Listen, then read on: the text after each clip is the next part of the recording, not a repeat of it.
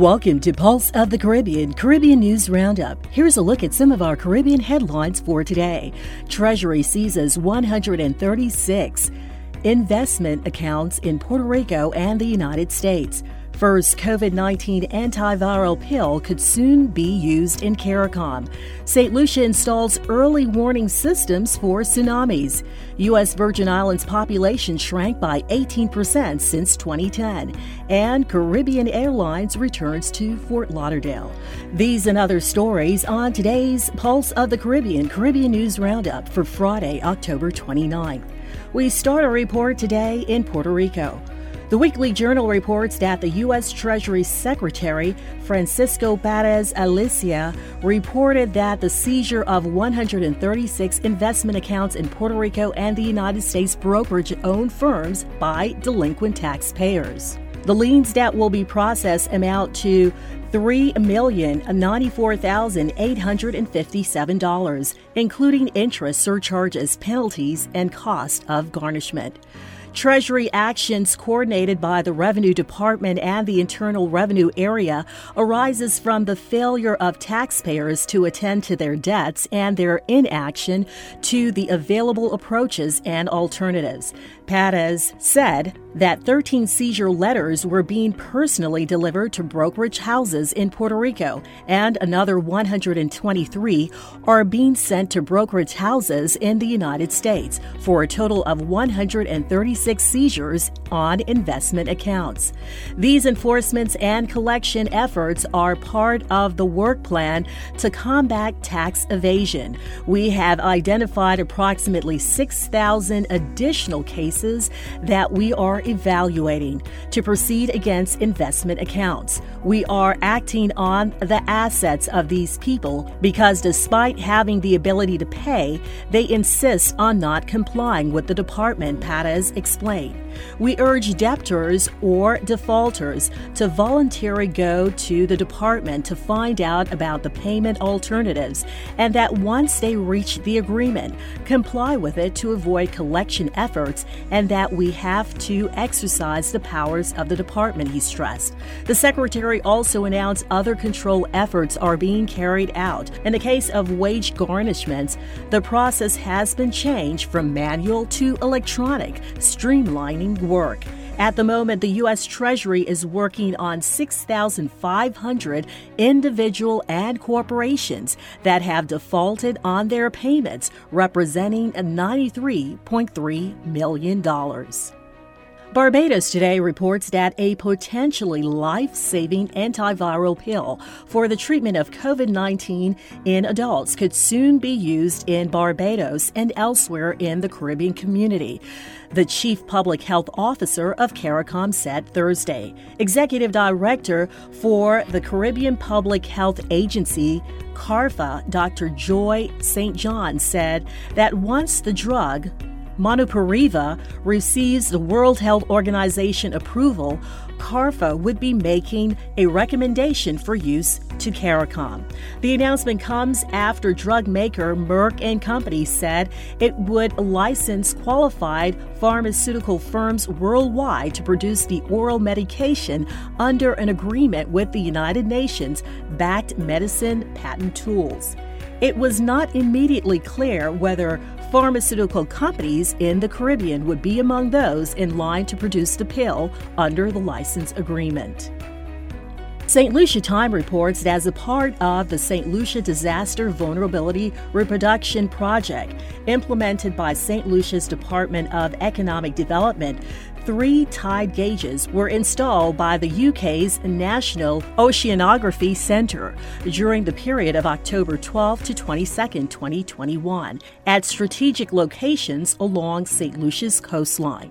The installation worked towards the core objective of reducing vulnerability to natural disasters and hazards and climate change impacts. The network and tide gauges will continuously measure and report the level of sea and tidal activity. Data from the tide gauges will be publicly available at the website of the Sea Level Station Monitoring Facility and will be used by a range of local and regional agencies. The director of the National Emergency Management Organization, Mrs. Dorine Gustave, noted installations as an important addition to the early warning system on the island. The data will contribute to the Caribbean Tsunami Early Warning System to ensure that coastline residents have the maximum notice possible of life threatening tidal waves, which can be triggered by earthquakes. This application is important as St. Lucia is in an active earthquake zone.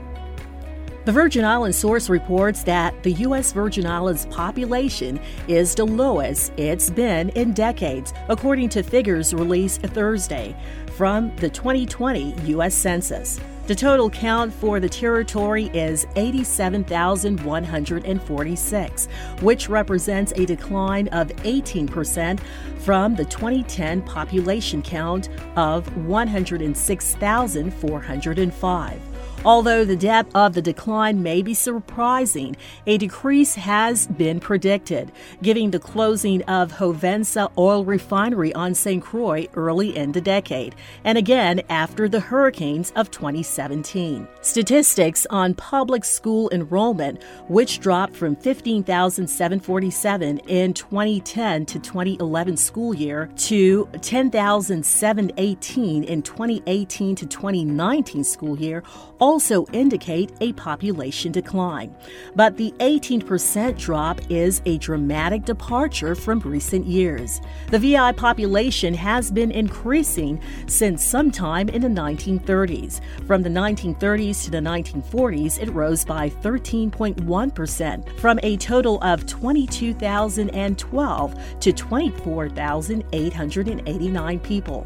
Subsequent census data, which is gathered every 10 years showed the population continued to increase up to 2000 when it was at 108,612. The increase, especially from 1950 through 1980, were commonly attributed largely to immigration from other islands. The 2010 census marked the first time a decline was recorded in 70 years, and that drop was just 2%. 721 News reports that Caribbean Airlines reintroduces services between Fort Lauderdale and Kingston, Jamaica, and Port of Spain, Trinidad, and Fort Lauderdale just in time for the holidays. Starting from December 7th, customers can fly twice weekly on Tuesdays and Thursdays between Kingston, Jamaica, and Fort Lauderdale. These services will continue beyond the holiday peak period to provide improved connectivity between the two cities. Additionally, from December 12, 2021 to January 10, 2022, the airline will operate a twice weekly seasonal service on Thursdays on Sundays between Port of Spain, Trinidad, and Fort Lauderdale. Flights are open for sale via the airline's website, the reservation sales and services centers, and Caribbean Airline mobile app, ticket offices, and travel agents. Also, through the airline's websites, customers can verify the entry requirements and other important travel information for any destination, as well as make appointments for COVID 19 tests. Customers are asking to kindly note that travel safety protocols are in place, including the mandatory wearing of face masks during check in, while boarding, and for the duration of their flight. The Bahamas Tribune reports that Bahamas Hotel Union president last night said the impact from Atlantis' plan to reopen Coral Towers in November will be determined by the number of employees recalled to work. Darren Woods, the Bahamas Hotel Catering and Allied Workers Union president, spoke out after the Paradise Island mega resort confirmed to Tribune Business that the Coral Towers will reopen next month to accommodate guest demands associated with the return of the Battle for Atlantis preseason college basketball tournament. While the newspaper was informed the reopening is set for November 15, an Atlantis spokesperson gave no specific date in their response to inquiries. They said the Coral at Atlantis will reopen in advance of Battle for Atlantis to accommodate both the festive season demand and the fans, coaches, and student athletes traveling to experience the most anticipated NCAA tournament of the year. This year, the Women's Battle for Atlantis tournament debuts November 20th, followed by the Men's Battle for Atlantis tournament starting November 24th. Mr. Woods voiced optimism that more persons will be recalled from furlough to cater to increased visitor demand as the Bahamas kicks off the start of the peak winter tourism season at Thanksgiving. The government last week signaled that the COVID 19 emergency orders will end on November 12th and not be renewed. This will trigger some 30 days later an end to the furlough period for workers sent home by their employers due to COVID 19. The Employment Act provision requiring employers to either recall or pay termination packages to workers some 90 days or 13 weeks after they have been sent home will thus take effect once again on December 13.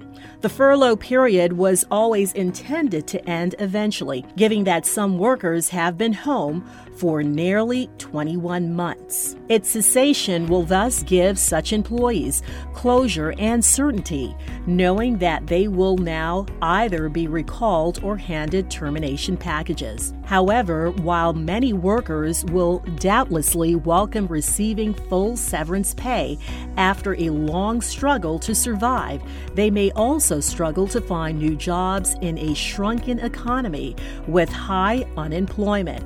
As for employers, many may struggle to finance determination packages mandated by law following the devastation inflicted on revenues, cash flow, and profits by COVID 19. Mr. Wood said there are some indications that things are turning around a little bit and that they may mean less persons will be affected. And finally, PhilBoxing.com reports that in a historic day of world boxing, the presidents of the four main boxing organizations met within the annual Congress of the World Boxing Organization in Puerto Rico, seeking that a single champion per division prevails. In Puerto Rico, it has been possible to discuss and seek possible solutions on the challenges facing sport. The Mexican Mauricio Sulaiman, from the World Boxing Council, the Venezuelan Gilberto Jesus Mendoza from the World Boxing Association, the American Daryl Peoples from the International Boxing Federation, and Puerto Rico host Francisco Valcarcel from the World Boxing Organization met making it clear the importance of the need to maintain relationships for the benefit of the sport. They will look for the unification combats among the champions of different divisions to be carried out. The WBA tries to maintain its proposal to eliminate interim titles and try to have only one champion in each division. Valcarcel openly asked and maintained that at this time we must separate the differences towards a prosperous future for boxing.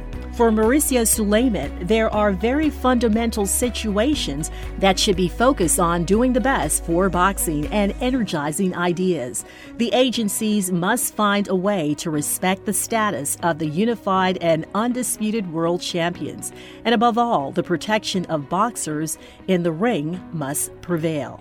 This has been your Pulse of the Caribbean Caribbean News Roundup for Friday, October 29th. I'm Keisha Wallace. For more Caribbean news stories and information, visit us online at pulseofthecaribbean.com and follow us on Facebook.